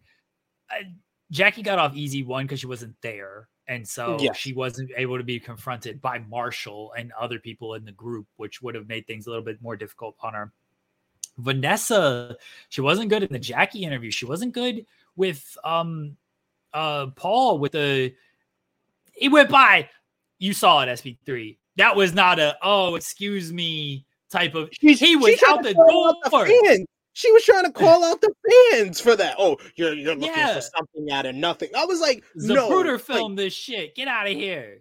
like like I was like I had my missus rewind it so she could see it because I caught it immediately because I was looking for it because y'all said something but I I noticed it almost immediately without even y'all telling me anything because I was it was just like mm. and then she looked she was like smiled and like touched her back I touched her back it was like obvious what happened. You know the mother went by because if the mother didn't go by we would have even saw it even clearer that he had no reason to put his hand in the back. Like if you're going by someone even if you're going by someone and you're not looking you should aim up more than bottom. Like what are you doing? That man was out the door when he came back to, to tap it. He was already out the door and he still he, he reached hand of God over here trying to tap that ass. left hand of god Yeah. what are you doing? You you're a mile away. He's still reaching back for it. Like, what is going on here? And no like- and reason. like, no I, I feel like Micah knew he was gonna say no because that whole oh I want He I want you to answer first. Yeah, didn't ask her though, but didn't Vanessa didn't ask Micah what she thought of that. Just like Paul, what happened? Like, oh, I was just trying to, to I was going by. Like, oh, sorry about that. Ask Micah how she felt about it. Yeah, they definitely knew uh, at the altar that the no was coming. This, I don't think it was the best season overall. It had some good moments, but just so many boring couples was was sort of like the the highs were very high for this show, especially with I- Irina, Zach, and uh terrible with names. Bliss. The yeah, Bliss. Uh like That that that was- like a good a good little arc there. And Uh, then Kwame, the- Kwame, Chelsea, and Micah was a good little arc as well. yeah, I I wasn't like that was whatever to me. That was not weird, but Kwame looks like he was held hostage, like the one dude from the first season who was sweating bullets at his own wedding. They ended up breaking up, the the wife, uh, assuming she's still watching, she'll text me all these names here in a second. That man was also being held hostage. A lot of hostage situations on this show. You think Wabi's being held hostage? You think Oh, 100 percent. That man doesn't want to be there at all. Yeah, he does that fake. Nick and. Danielle. Yeah, Nick He was Nick was held. Nick was hostage. He does that fake laugh a lot. There's a mad, mad hostage situation. and then, and then Chelsea has to guide him like, "I'm your wife. Uh, you're happy that you're your I, I'm your wife." Like she's like training him on camera. It was just like the best couple was definitely Brett and Tiff. That that they just they had They- no real issues. Yeah, that that was boring though. I'm in the show for the drama. Care about these boring ass couples. And good for You don't, No want any- you don't want anybody to be a good couple. You just want all train wrecks. No, SP3, you know I love love. Come on now. Let's not act like I want all train wrecks. That actually felt like shows- love. That was the only one out of was. couples that felt like Uh, love. in real life, in real life, I'm rooting for all of these couples. All right. I, I hope everybody's happy. I hope they got wedded bliss. Brett and Tiffany. I, I truly hope they're one of the few of these couples who last or who last. I, on I would show- just say my missus hates the fact that Bliss said yes to Zach. She was like, Oh, "Your so second choice. You're the second Yeah. choice." What I hated that too. I hated that too. In real life, I want all these couples to succeed. I want everybody to find love in real life on this show. I want Cher Delaware to find love in real life. On television, though, I want all these people to screw up, break She's up, give me all the drama. That's what I want on Are we the talking about- television. What, what's that, Cher Delaware? You're cutting off. Are we talking about Fuckboy Island?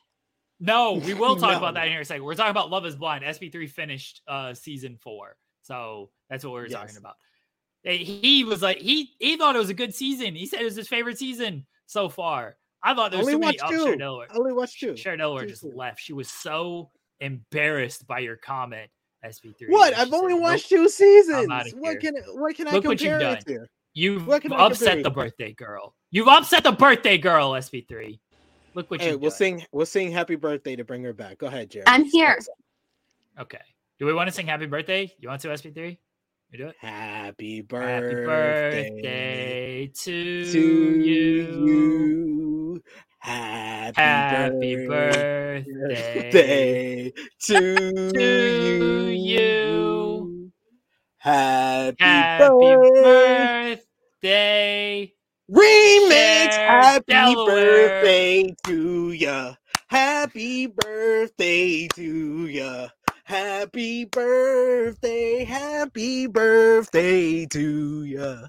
Happy birthday to. I'll have Happy birthday. birthday. Happy birthday. Happy birthday. See, I even do the part that people just trail off for. The only people that I was me birthday. What little angels. I was not going to uh step on SP3's performance there because I cannot sing like that man could sing. I was I was out after that. How was how is how was being our 30? intro and our outro on our uh, ranking list for One Tree Hill. The man is a performer. Yes. At some point, whenever whenever we get together again and we do karaoke, we'll have to do some type of karaoke duet.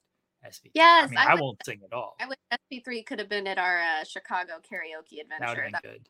fun. Good. Yeah, when we if we're in the same place, we need to go karaoke so me and Cher can sing the theme to One Tree Hill because that song is a bop. It is. One of the greatest theme songs of all time.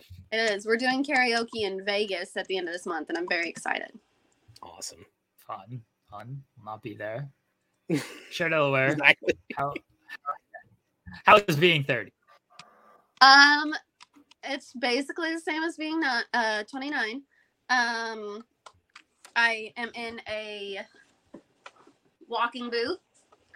Um, I have plantar fasciitis, so Why are I- you why are you 30 going on 70?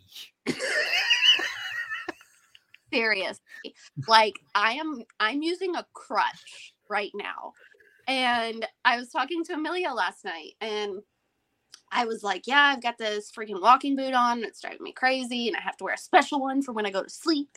And I've got, you know, and he was like, wow, you're really fucking old. And I'm like, you're going to be 40 in a couple of days and you're calling me old. But he fell into the shower the other day. So I think I'm doing better than him, to be honest. He literally fell into the shower, yelled, fuck, and no one in his house came to check on him. They thought that he was just fine. That's awesome. so, you know, it is what it is. But I'm good. Uh, I'm glad glad you're doing well. Glad your 30th birthday went well and you survived. I'm sure you had a crazy night filled of kids and watching Raw, and that was that was Um, yeah, we went to bed after Ms. TV on Raw, and I laid in bed and listened to um the John Wayne Gacy tapes. So This sounds awful. Don't do that. took an edible and listen to the John Wayne Gacy tapes. That's even you need to take an edible and and watch F Boy Island. Which all right, so Hey. let's let me call you out here because in our group chat, SP3 informed us of this new show called The Goat, which seems right up our alley. By the way, it's a, a bunch of reality stars being idiots on reality television. It's I- I love the conglomeration where it's like, oh, we know these people, and they're gonna now compete in It had Lauren. yeah, Lauren, that was Yeah. yeah, that one was surprising to me, honestly. Um, so I'm very much looking forward to this. And one of the the people is from F Boy, I think it was Casey from from F Boy Island, and Cher Delaware just goes, "There's a show called F Boy Island. Why did I not know about this?" And SP3 correctly says Jeremy talks about it all the time. I know I've mentioned it on this show. I interviewed Joey Janela and mentioned it to Joey Janela in our interview. I've tweeted about it so many times. The wife has tweeted about it. And my only response was another co host who doesn't listen to me because Joel Pearl doesn't fucking listen to me either. Yes, there's a show called F Boy Island. There are two seasons. It airs on HBO, HBO Max, the Max, whatever the hell they're calling it nowadays. That's where it's on. I hope they do a third season. It's hosted by I should probably get the, the host name. Uh Nikki Glazer is, is the host, and it's a good show. I thought season one, season one, legitimately top tier reality trash television. Season two, a little bit of a drop off, but still some good twist in there. Okay, Season one, top tier trash. What did I tell you? If you ever said the words F Boy Island, I definitely didn't think you were being serious. I'm always serious. When do I joke? I thought you were I'm being one of the most serious personalities in the history of per- personalities. Personal lollies. I thought you were being facetious. Never. Why do people always think I'm joking? Why would I think there's I- a, a TV show named F Boy Island? Because there's a reality TV show called MILF Manor. Why wouldn't there be a TV show I called F? See, that one is real too.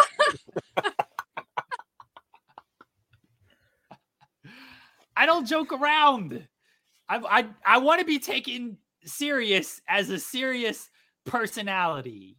Oh. Tired of A everyone serial, thinking serial. I'm only here for your entertainment and jokes. Sick of it. Okay. Watch F Boy Island. It's very good. Take an Okay. edible and watch that instead of listening to murder tapes. Maybe maybe this weekend because I can't watch TV shows. They they stimulate my brain too much when I'm trying to go to bed. So Fair. I maybe this week I will. Yeah, I just listened to John Wayne Gacy tapes where he talks about all the shit that he did. This sounds terrible to go to bed to. I actually fall asleep to stuff like this all the time.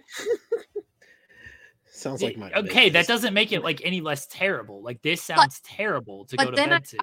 Things that kind of like incorporate that stuff into it, and then I wake up pissed.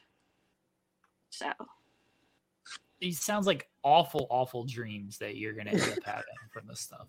I guess maybe the edible mitigates it a little bit because who knows what fucking dreams you're gonna have on the edible. Oh, yeah, I'm but- typically retaining most of the information that I hear. But um here's a funny little tidbit. So we get I'm sure you guys you guys have children. The um Olly vitamin things. They have like gummy worm vitamins for kids and stuff. So that's what my kids take. And I was looking for more of them at Walmart the other day. And they didn't have any. But they had what they called chillax medicine for kids.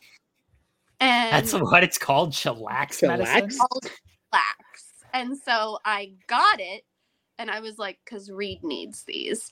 And so every night before bed, he's like, Can I have my chill pill? or Chillax.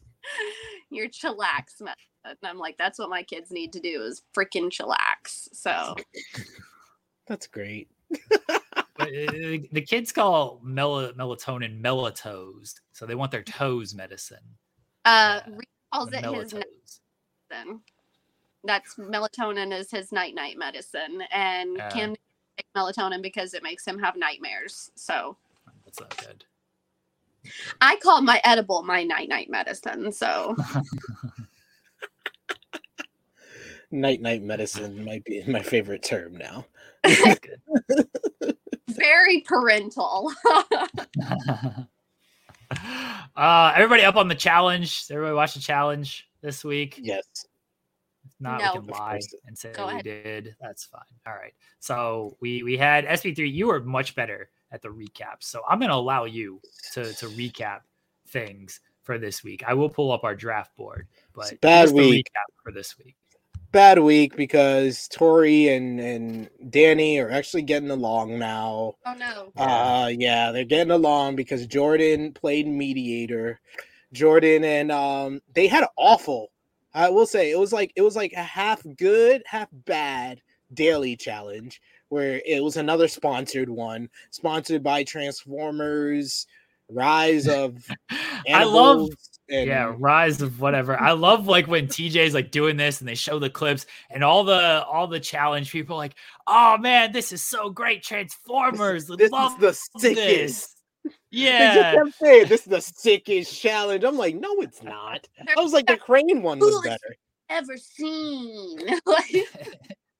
So awesome absolutely So- love when the so bad. sponsored challenges um it, it was one part was cool where you know the person is driving in this like mini bugger that's inside the truck and they bust out and they uh, you know put their put their foot on the gas and they have to race to the finish line. It was a time challenge. That part was cool especially when um uh when emily emily couldn't slow down and she freaking goes topsy turvy she was like eh, like from uh terror and shock. She was crying afterwards. Uh tori did it on purpose of course because she's tori. Um yeah yeah she's like i want to do a donut and then she just flipped it over and yeah Yeah, and, and like uh, Demon Diva said in the, the chat, the, the part that sucked was the the first part where the person on top of the truck had to jump to another truck and just grab one key, jump back to the other truck, put the key in, and press a button. I was like, you can at least Yeah. make it a little bit more interesting. Like, that's yeah, that's stupid. it was super weak the that that whole bit of it it's like okay just jump from i don't know how fast those trucks were moving they say it was like 50 miles per hour it didn't seem i mean maybe it was but you know, didn't that- seem like that's all at it least was at least more than Do a one puzzle. Yeah, more than one key. If they would have made the the elimination the daily, and that would have been better because the elimination was really good and it tested people's uh you know communication. But yeah, uh Jordan and Kaz won. Uh the losers was Kiki and Darrell. So this was gonna be a difficult situation for my my new favorite uh Kellyanne and Tristan. And of course, Kellyanne was in danger, so she went into panic mode and she started trying to boss people around into putting the votes on the US team, which just caused everybody to just vote in her favor. Uh Jordan did the mediation between Danny, Tori, and Sarah and got them all on the same same page, says that saying this week, you know, we're gonna vote for Kellyanne and Tristan to go in, and then next week we're gonna put in Emily and Yes, which is kind of difficult because for Kaz, because Kaz had basically had a conversation with Tristan because they were from the same, you know, Challenge UK season, and they said, oh, you know, we might have to say each other's name, but we're at least gonna have a conversation beforehand. Spoiler alert, that did not happen. Um and, and Kaz and they, and they, yes, it was like it was like as soon as I saw the scene, I was like, okay, one of them are have to vote for each other. I was like, it's probably gonna be Kaz having to vote for uh, Tristan because Tristan and Kellyanne have won a cha- won two dailies already. So yeah, they won, and then the, the names came up on the screen. It was Danny and Tori and Tristan and Kellyanne, and because Tr- Danny and Tori basically are the sacrificial lambs because everybody knows Jordan's never going to vote for him.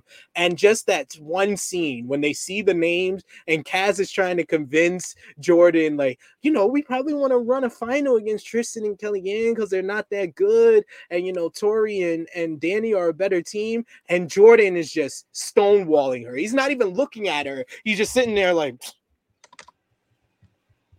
like I'm not voting for my ex fiance. Like, like basically, that's what he his facial expression was saying. The first person I would vote for every time is my ex fiance. Exactly. Wow. Up for elimination, I'm still voting for my ex fiance. I can't vote for her. No, I'm still voting. Like You guys are jerks. They're still on good terms. They're still in love. bullshit. I mean, I agree. They're probably not, and it's nonsense. But It's so bad. It's just so bad. But yeah, they they get uh Kellyanne and Tristan get voted in without Kaz having that conversation with Tristan. So it's Tristan and Kellyanne versus uh Darrell and Kiki. And I forgot what the challenge the name was, but it hands it, off. it, hands off. oh hands off because Yeah. I always pop whenever Darrell has a tanagram puzzle and he calls it tangerine puzzle. I pop every single time. Every time.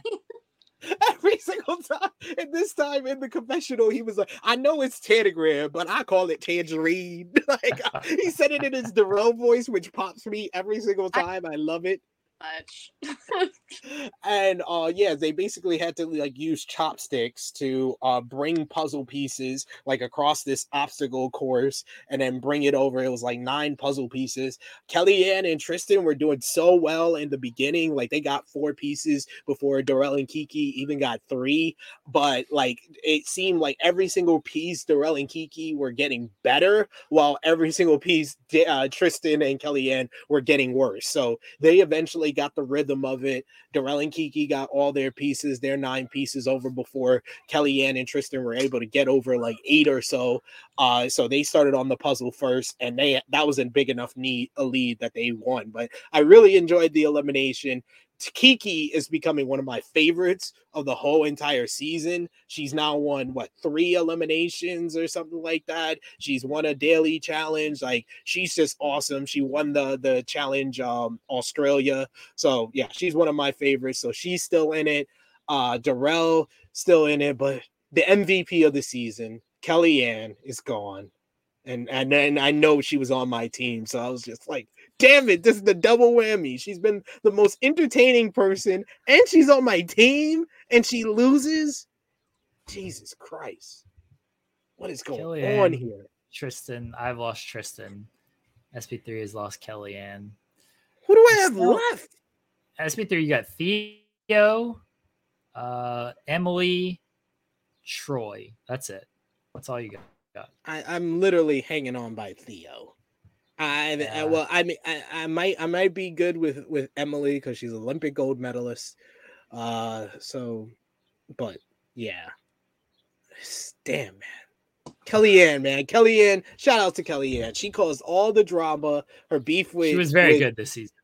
with Jonna was awesome in the early going. Then Yeah. she she orchestrated the whole voting off of uh of bananas uh for that elimination. That was great. So Yeah, Kellyanne. I even put it on um under Scott's post because he they had her on uh Challenge Radio with him and Derek, and I was like, Kellyanne was the MVP of the season, and then Scott retweeted it like, yeah, who can argue that? I was like, no, she she had all the all the the drama. She caused all the you know the beef. She was the other alliance in the house because Danny and Tori they they look like they're about to get a red carpet to the final because they're so integrated with everybody that's left. Like you got Casey on one team, you got uh you got Sarah on another team. Sarah's integrated with Emily, so those four teams are all integrated with each other. So yeah, they're gonna get the red carpet to the final where they're probably gonna lose.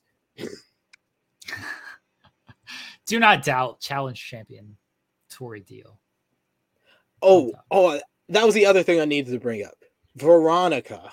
I don't know if y'all saw. Veronica had like a social media video where she put up her female challenge Mount Rushmore. Oh. And my God, I've never seen someone be right about some things and wrong about other things. But she basically said her Mount Rushmore is the, the the four women that you can't tell the story of the challenge without. So she put herself. I knew it. She put Cara Maria, Okay. actually right. Fair. Sarah Rice, which you can make an argument for Sarah Rice. Sarah Rice is is, is a good one, the puzzle queen. Sarah would have continued to be on the show that she would be a no-brainer. yeah, Yeah. yeah, Yeah, but uh, you can't tell the story of the challenge without bananas taking all the money. So Sarah does the belong. You can't make an argument for Sarah on there. But this is when the whole thing falls apart. Tori Deal no. Is the fourth is the fourth face on her Mount Rushmore. How are you gonna not have Evelyn or Rachel? You're gonna have yourself and Victoria. I, I named I named the whole Mount Rushmore of people that could have been there instead of of- instead of Tori. I was like I was like I'll take Evelyn, I'll take Emily, I'll take uh, uh, yeah I gotta I gotta forget that that Emily did Laurel. blackface, but Coral Yeah, Laurel. um Coral. Laurel yeah If your name's if the first letter of your name is a V, Victoria, Veronica, you're out. You don't get to be included. Give me Tina on there over Yeah, over them. well Tina's Tina gonna win not- a championship. I don't care. You can't tell the Oh. story of the challenge without Tina threatening to kick Beth at Beth's ass. I, I think if you do like a non-winners and a winners Mount Rushmore, that'd be better. If it's a non-winners uh, Mount Rushmore, then definitely Tina's on there. I would put Nany on there. I would put um, who else hasn't won? Listen, Uh, I'm just mad now. Diem Diem would be on the non-winners. Mount Rushmore. yeah. I'm mad now. I'm mad that she put herself in Tori. She's a three-time winner. I, I'll give her I that. I'll give her care. that. When was the last time she won? Um, She she won some of those like Infernal Seasons. One, maybe. None of us had children yet. they were. None of us had children. I think I was still in high school. I hadn't gone through puberty yet. Nobody cares, Veronica. And she won back when it was carnival games. yeah. yes. Yeah, Yes. that's that's the knock on like Veronica's seasons when it was carnival games when like you didn't have to be like a great competitor. It was a lot of teams and stuff as well. So she'd get carried by an entire team of people, and it's like, oh well, she won. Like Rachel, much bigger, better performer than And we've seen Veronica compete since then when it's not carnival games. And we saw how she competed. The only season she did well was uh Dirty 30. The one is that the one where she uh eliminated Anissa? Yes. Yeah, she did well on that one. She did well. That's the only one in recent memory that she did well. I would I would definitely say Cara Maria is the only one that she got definitely right. Cara Maria. I would put Laurel up there. You know who's never gonna come on this show now? Veronica. Ask Veronica. You never know. She's like this know. Over here talking shit about me. And I'll be like, Veronica enough to be my mother. Please chill. oh man. I was just anything else? el- Tori. Like it's not even in this era. That, I that's very recent. That that seems very recent. Sam is better than because- Tori. I would- Sam isn't on every freaking season. No, you know who has a stronger argument th- from this generation than Tori? Ashley Mitchell. Yeah. Millionaire Mitchell. Yeah, yeah. She has a Sure. much stronger argument. That's a good shout, Ashley. Yeah. I'm just mad now.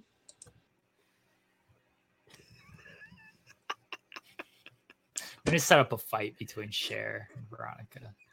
I'll How would you do in a with- hall brawl? Can I bring my crutch? Yeah, sure. I'm ready. Uh, all right, everybody, let's get out of here. What an absurd show. So, peeling back the curtain, you know what, SP3? Let's actually do one more thing before we, we get Oh, out no. of here. SP3 will know where this is going once we get started on it.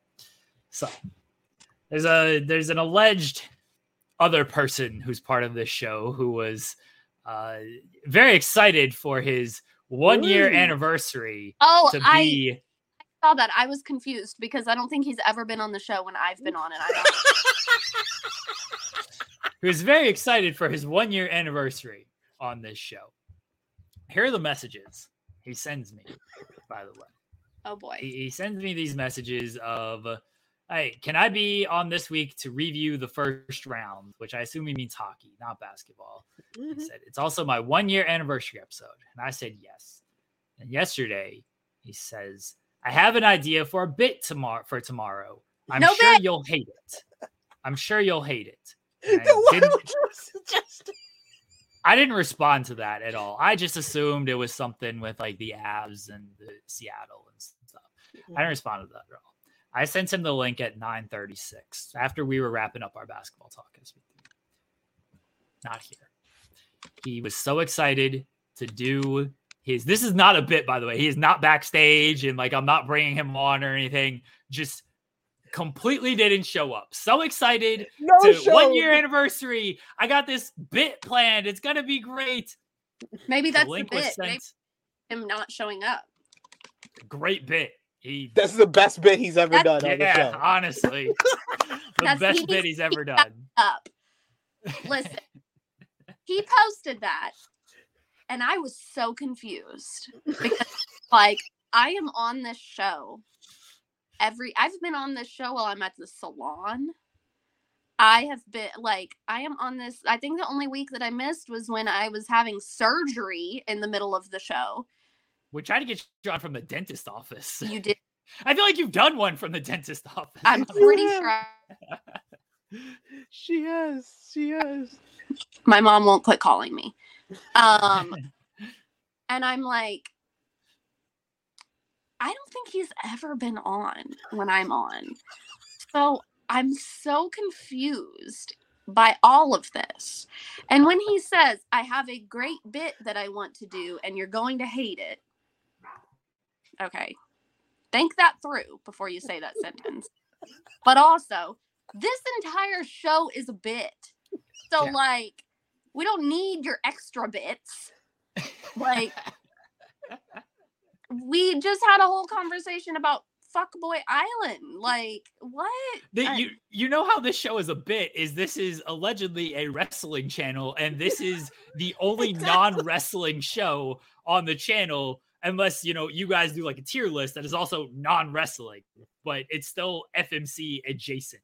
Like that's how this whole show is a bit is this is a wrestling channel and I'm like uh you know Sean calls in the weeds of vanity project at least that adds some content to a wrestling channel this is legitimately a vanity project Vanity of I message SP3 of like, I want to do a show about basketball. Do you want to do this? And then it evolved into reality television and Cher joining us. Strong. Style is a vanity project. I said, You're giving me a show on the channel. And that's what it became. By the way, At least again, that's wrestling adjacent. There's no wrestling. On There's no show. wrestling. my post. Congratulations to Carmella and Corey Graves also on Yes, yes. pregnancy. Very happy for them. She liked my post where I said I was um, praising her because she is the only person that I talked about from Hall of Fame because she had the best Hall of Fame. So she liked my post. Shout out to them. Congratulations to them. Very happy for them. She is going to be a super mom. Well, and our...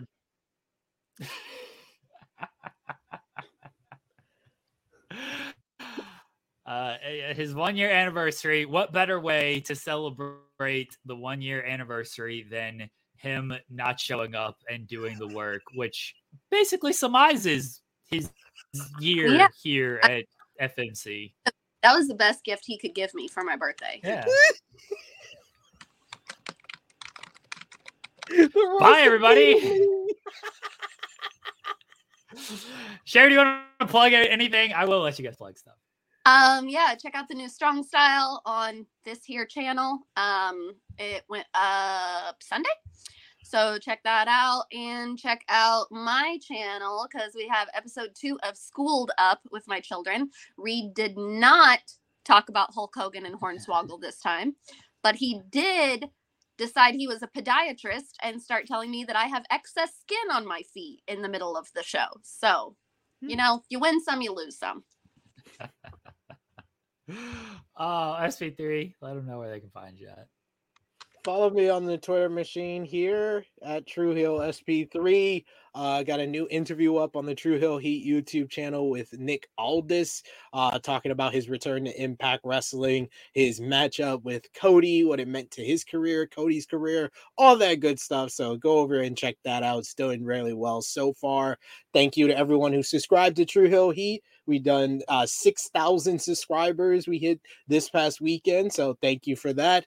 And thank you. And tomorrow, apparently, from what Jeremy tells me, me and Cher with our One Tree Hill character tier list, some of the most fun. That and and me and Maggie doing the OC tier list, most fun I, I've had. Great. We're on the same page through the whole thing. It was great.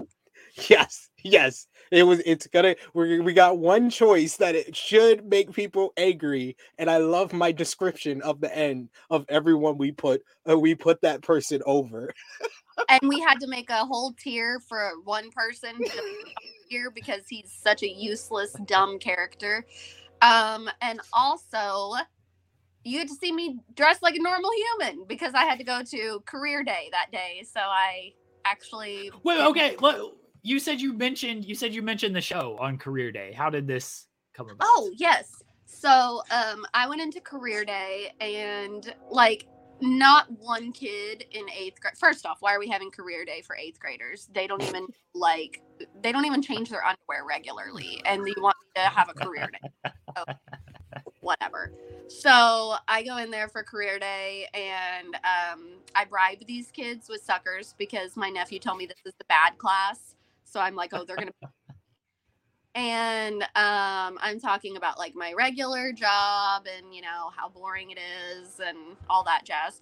And then I'm like, and then I also like as a hobby do podcasting stuff. And they were like, "Do you have a YouTube channel?" And I'm like, "Well, I do, but it's just my kids roasting me right now."